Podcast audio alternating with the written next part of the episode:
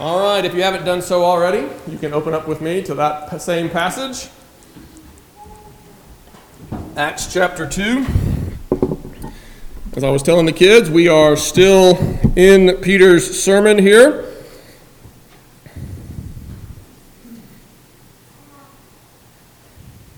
So, Acts chapter 2, verses 22 through 36 is going to be our focus this morning. But as I was telling uh, the kids, remember, this is, this is part of Peter's sermon explaining to the crowds that have gathered what they are seeing and hearing. On the day of Pentecost, Jesus had poured out his Spirit upon his disciples. He had clothed them with, with power that they might be ministers of the Word, as he had called them. Ministers not only there in Jerusalem, but even to the ends of the earth. And so he had poured out his Spirit, and the, the demonstration of that wonder was that his disciples were now all speaking in tongues. They were, they were proclaiming the great works of God to those who were gathered in Jerusalem for the feast, and they were doing so not in the languages that they already knew, but they were doing so in the languages of the people who had come, the people who had gathered in Jerusalem. They were, they were speaking in their native dialects, and everybody was amazed. Everybody was wondering what was going on. Some people knew God was doing something, others sort of mocked and, and made fun of them and, and suggested maybe that these people were drunk. And so, in the midst of all of that confusion, Peter stands up to, to proclaim to the crowd, to explain to the crowd what's going on, to explain to the crowd the events of Pentecost and, and, and what they were seeing and hearing. And it is as he is explaining that that he points the people, remember, to the prophecy of Joel. We saw that last Sunday. We, we see that in, in verses 14 through 21. Peter stands up and says, These people are not drunk. Last time I checked, drunk people don't speak in languages they don't know. That's, that's not what's going on here but rather these people are filled with the Holy Spirit. These people have been clothed with power for, for ministry. And this is exactly what God said he was going to do through the prophet Joel.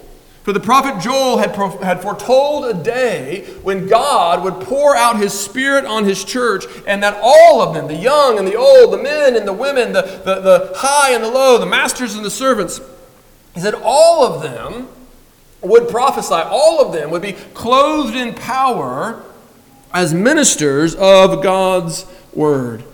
And Peter says that is exactly what is going on here. This is that baptism of the Holy Spirit. This is that clothing with power. This is that outpouring of the Spirit that Joel foretold.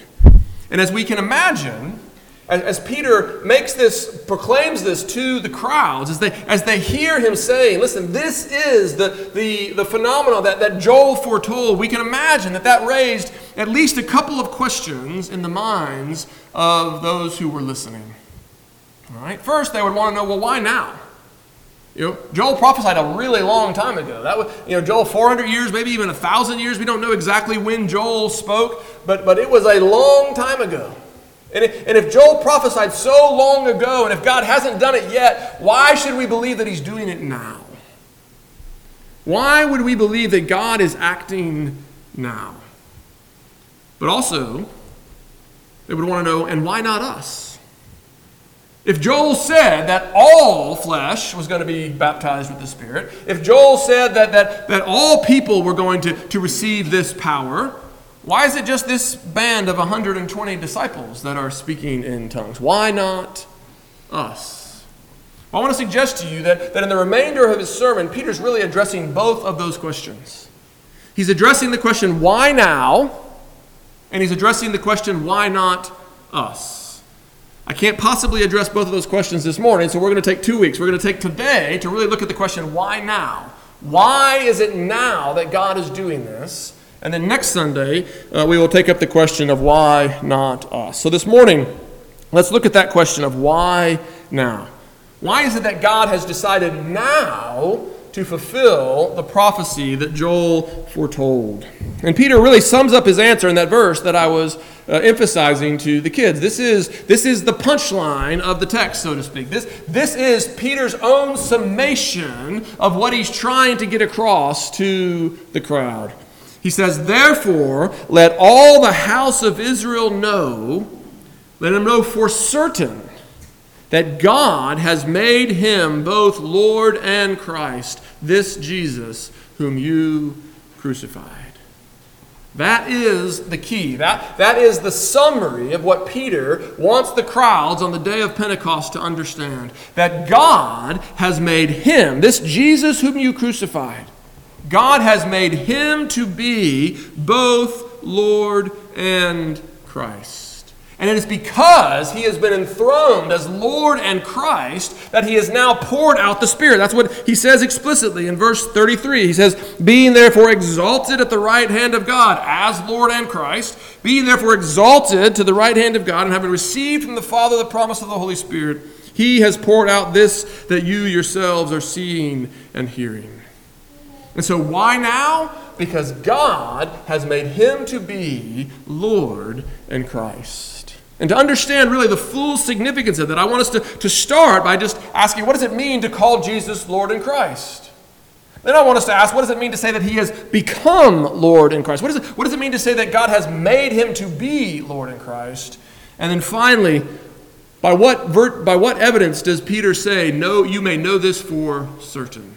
So let's begin just simply with, with the titles Lord and Christ. What does Peter mean when he refers to Jesus as Lord and Christ. I think it's actually very similar to the phrase that we use often in the evangelical church today. We, we often speak of Jesus as Lord and Savior.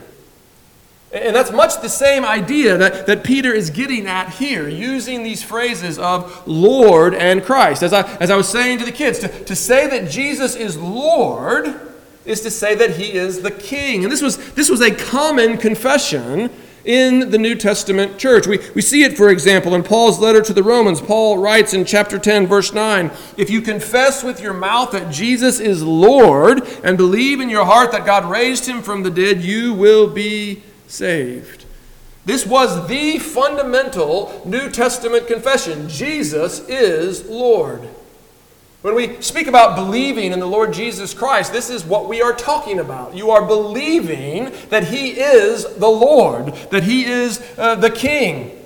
And when you uh, confess that He is Lord, you, you are saying that He is not just, not just your personal King, but that He is the King of the cosmos, that He is the Lord of God's kingdom on earth as it is in heaven. This is what it is to, to receive Him. It is to acknowledge His rule over your life. And so, if He is King, then obviously He is the one whom you must honor and obey.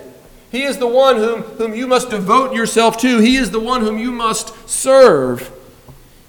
But we also must recognize that, that He is not just a king who must be served, but He, he is a king who serves His people. He is a king who establishes peace and, and justice and, and righteousness on earth. This is what the, the hope of the king was all about in Old Testament Israel. We see it in, in passages like, like Isaiah chapter 9, and this, this child that's going to be born who's going to establish a, a kingdom, who's going to establish a dominion that is marked by righteousness and peace. You see, it's not, it doesn't take an expert to, to look around and see that things are not the way that they are supposed to be, that, that things are, are broken, that our systems don't work, that our, that our cultures are corrupted, that, that people do what is right in their own eyes, and it leads not to utopia, but to hell on earth. That's the, the picture that we get throughout the book of, of Judges. Every man doing what is right in his own eyes, and it, and it never leads to anything good. And so the hope of Israel, the longing of Israel, was that one day a king would come who could put things right. One day a king would come who could deal with the brokenness and the, and the corruption. But that hope was, was never fully realized, not even in King David. Because not only was David himself a sinner, but all the people he ruled was sinners. And while David could, could subdue foreign enemies with the help of the Spirit, he could not subdue the people themselves. And so, a king that could not only conquer sin out there, but sin in the heart was, was needed. A king who could establish peace and, and righteousness on earth. And that king is Jesus. He is the one who comes to establish the kingdom of God. It's why when Jesus began his public ministry, he called on people to repent and believe that the kingdom of God is at hand. He is the king. It's why in the, uh, the synagogue in Nazareth, at the very beginning of his public ministry, he, he read the, the prophecies from the prophet Isaiah and said, These are now fulfilled. The peace and the, the righteousness that, that the prophet foretold is now coming to pass in me. I am the king. I am the king who brings righteousness and peace. I am the king who establishes shalom on earth. What no human king could do, I am going to do. Jesus is the king. He is the Lord, but he is not only the Lord, he is also the Christ. He is the anointed one. Now, now sometimes people today will suggest that the word Christ, the title Christ, means simply king. That, kings were anointed in the Old Testament, and therefore Christ means king. And so Jesus is really saying the same thing twice here. He is king and he is king. He is Lord and he is Christ. And in a sense, that is true because the Christ is the king, he is the anointed king. But when we read through the Gospels, we, we realize that the Christ is a particular kind of king. You see, if you read through the, the Gospel of, of Mark, the whole first half of the Gospel is about uh, revealing to the people that Jesus is the anointed one, that he is the Christ. And so the first half of Mark's Gospel reaches its climax when, when Jesus asks his disciples, Who do you say that I am? And Peter responds on behalf of the twelve, saying, You are the Christ. They get it. We're eight chapters in, we're halfway through the gospel, and finally they realize you are the anointed one. You are the Christ. But do you remember what happens next? Immediately, Jesus begins to tell them, and as the Christ, I have to die. As the Christ, I have to suffer. As the Christ, I have to be betrayed. As the Christ, I have to be crucified. And Peter says, Hey, Jesus, don't talk that way. Put such thoughts out of your mind. That's crazy talk. You're the king. And Jesus says, Peter, you don't understand. You don't have in mind the things of God. Because as the king, as the Christ, I have come not to be served, but to serve, and to give my life as a ransom for many. You see, the Christ is a particular kind of king. Yes, he is the king, but he is the king who gives his life for his people. He is the king who gives his blood, his precious blood, to ransom his people from the futile ways in which they were trapped. That's what it means to say that he is Lord in Christ. Because he is Lord, there is coming a kingdom beyond our imagination, a kingdom of, of true righteousness and peace, a kingdom where things are as they are supposed to be, a kingdom where, where God's original goodness is restored. And because He is the Christ, those who call upon His name have an inheritance in that coming kingdom. And that's what Peter wants the crowds to see. That's what we need to see this morning that we have a Savior who is both Lord and Christ.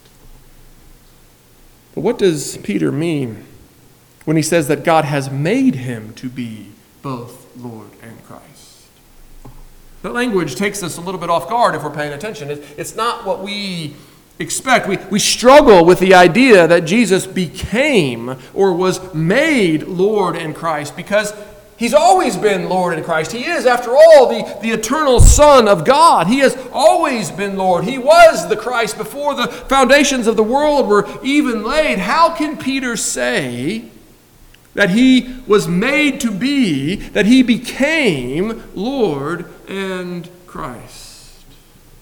If your mind is swirling at that prospect, I understand. It is, it is difficult to, to comprehend. It is, it is a difficult thing to get our, our minds around. Whenever we recognize that the eternal Son of God has, has come into space and time, our minds ought to swirl a little bit. We, we ought not to think that we fully comprehend the, the full reality of, of what's going on when the eternal enters into finitude.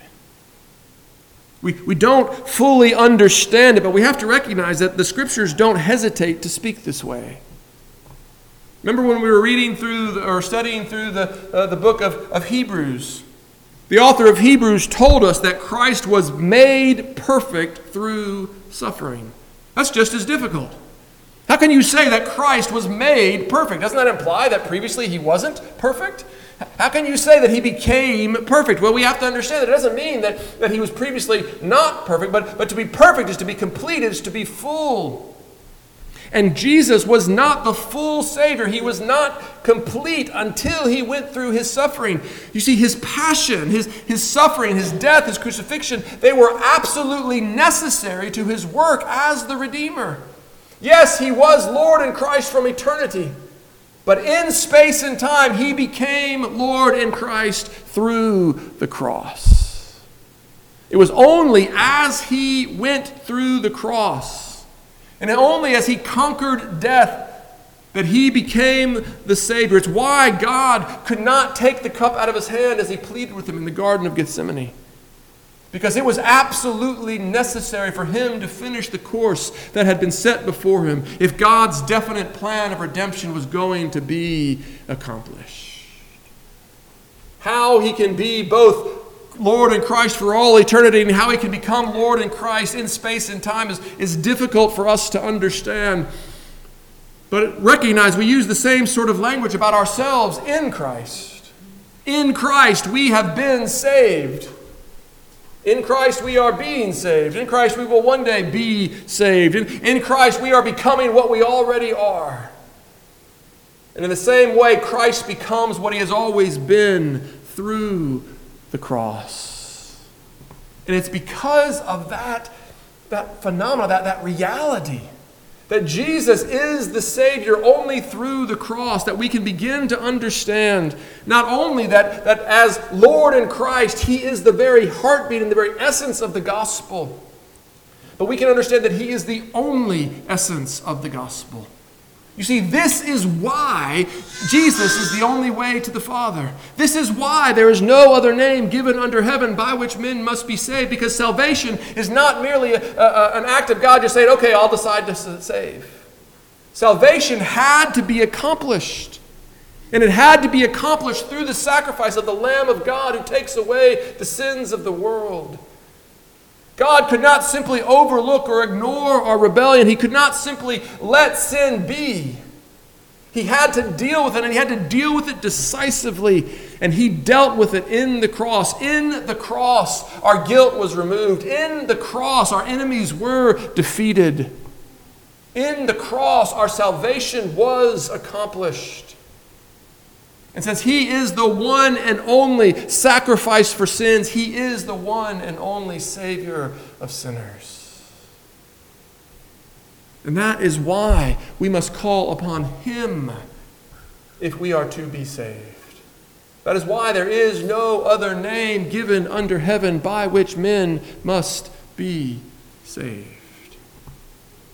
But of course, if He is the only Savior, if He is the only hope of salvation, then we need to know how we know.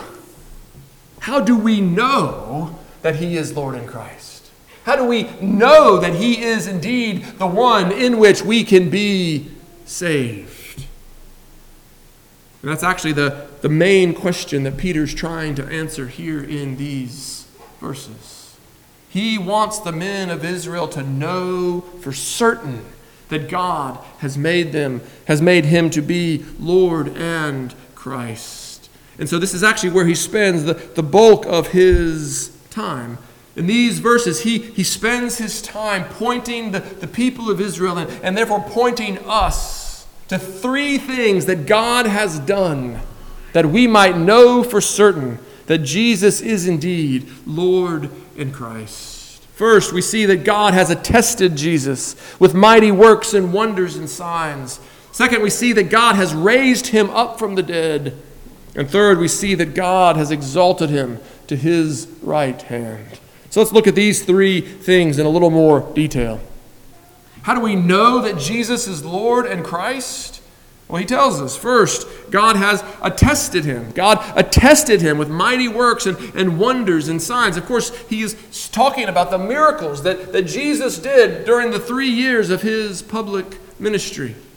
You see, when Jesus did these miracles, when he, when he healed the lame man, when he, when he cast out a demon, when he calmed the storm, these were not simply random displays of power. They were that. He, he calls them mighty works. These were, these were mighty works. These were things that, that ordinary humans don't do. And that's significant. You know, sometimes people today want to sort of explain away the miracles with, with natural explanations, natural causes, and to do so is to completely miss the point. It's not that, that, that Jesus inspired generosity by having this little boy share his lunch. That's the, the modern explanation. Well, well, this little boy was willing to share, and so everybody else shared the lunch that they brought too, and everybody had enough. No, that's not what happened. The, the crowds had, had gathered and they had forgotten to bring food because they were enamored with who Jesus was, and, and they found themselves in a desolate place without food. And only one little boy had lunch, and Jesus took that one lunch and he multiplied it to feed the thousands. That is a mighty work. That is a wonder. That is something that human beings don't do. That is something that human beings can't do. But it was also a sign.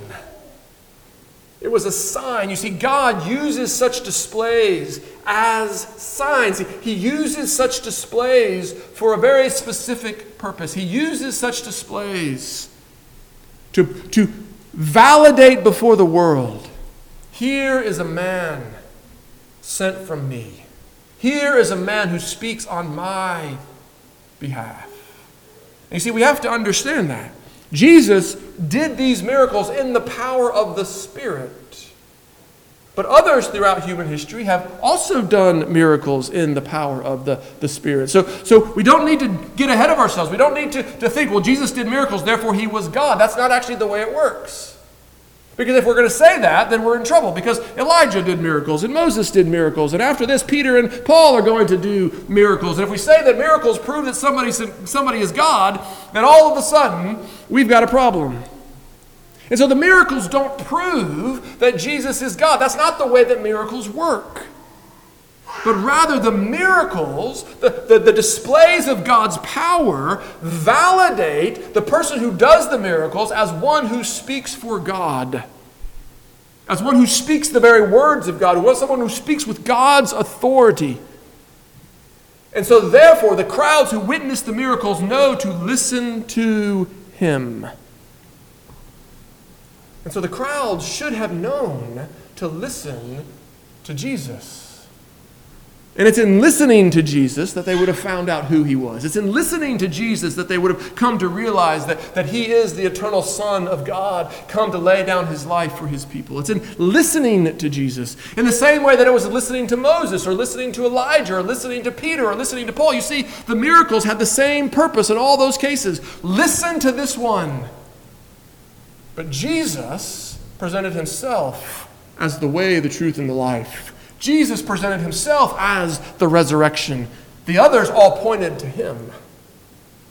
Moses and Elijah pointing to the one who would come. Peter and Paul pointing to the one who had come.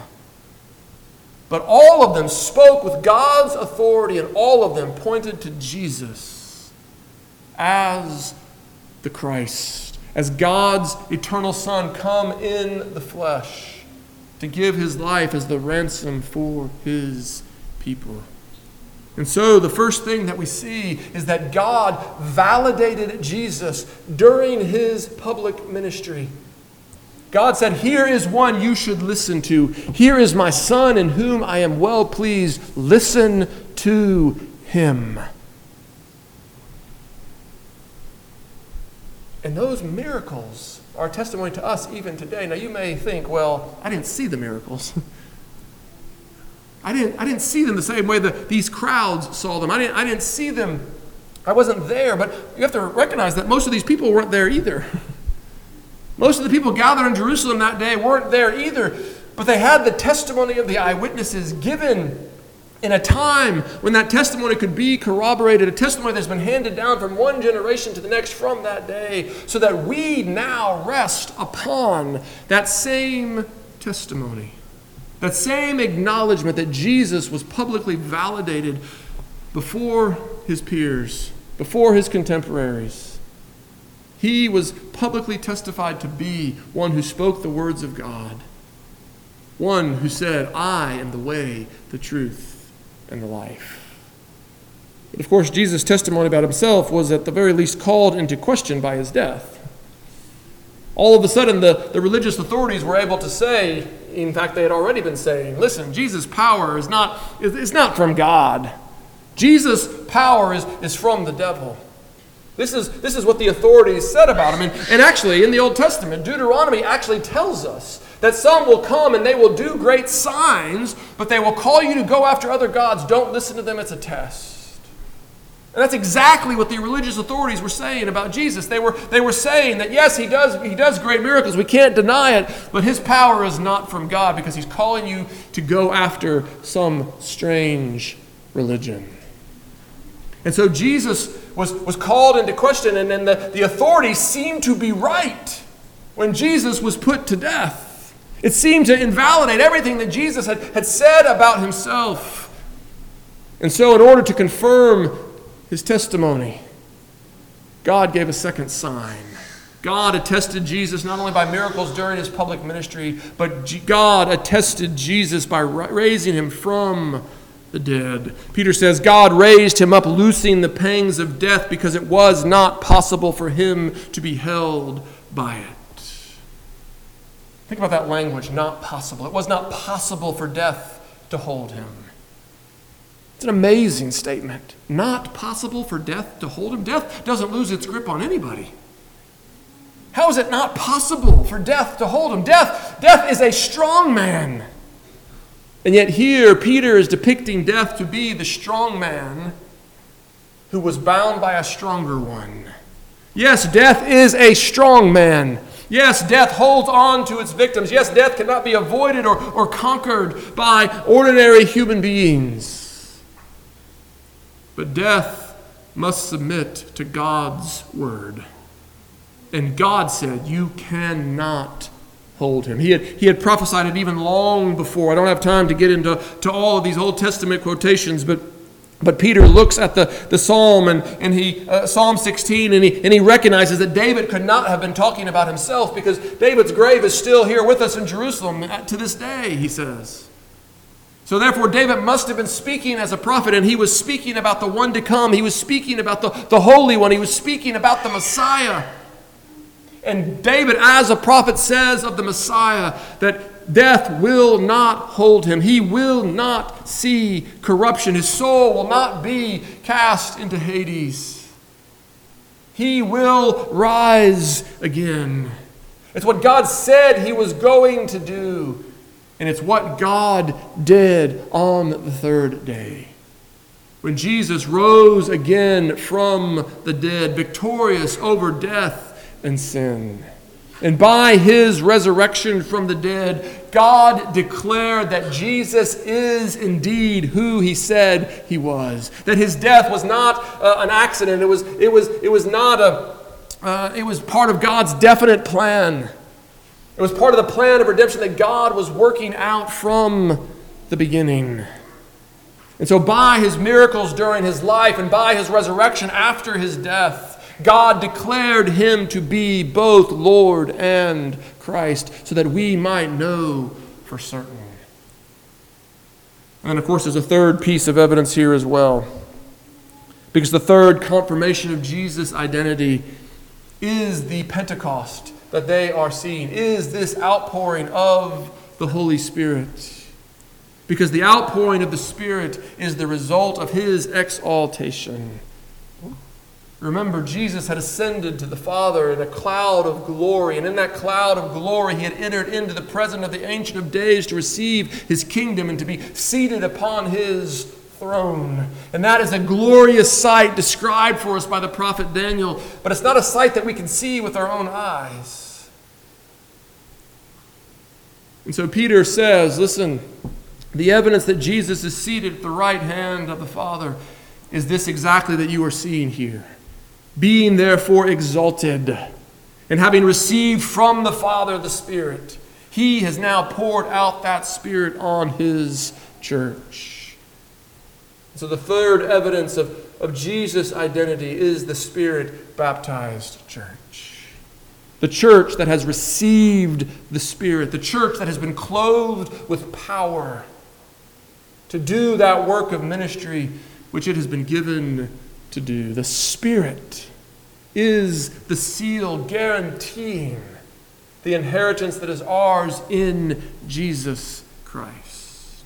And so, by these three evidences, by these three demonstrations, God has attested that Jesus is both Lord and Christ, that He is the King who comes to put things right, and He is the Christ who has made a way for you to receive his kingdom, not with perishable things such as silver and gold, but with his own precious blood given as the ransom price for many.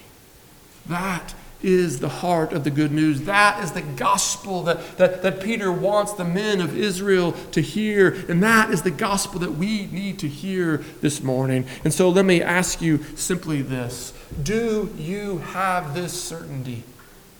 Do you know for certain that He is Lord in Christ? And maybe more importantly, does your life demonstrate that you have this certainty? Do you live in this full assurance that He is who He says He is, that He is the resurrected Lord who laid down His life as the ransom price for His people? Do you live in that assurance?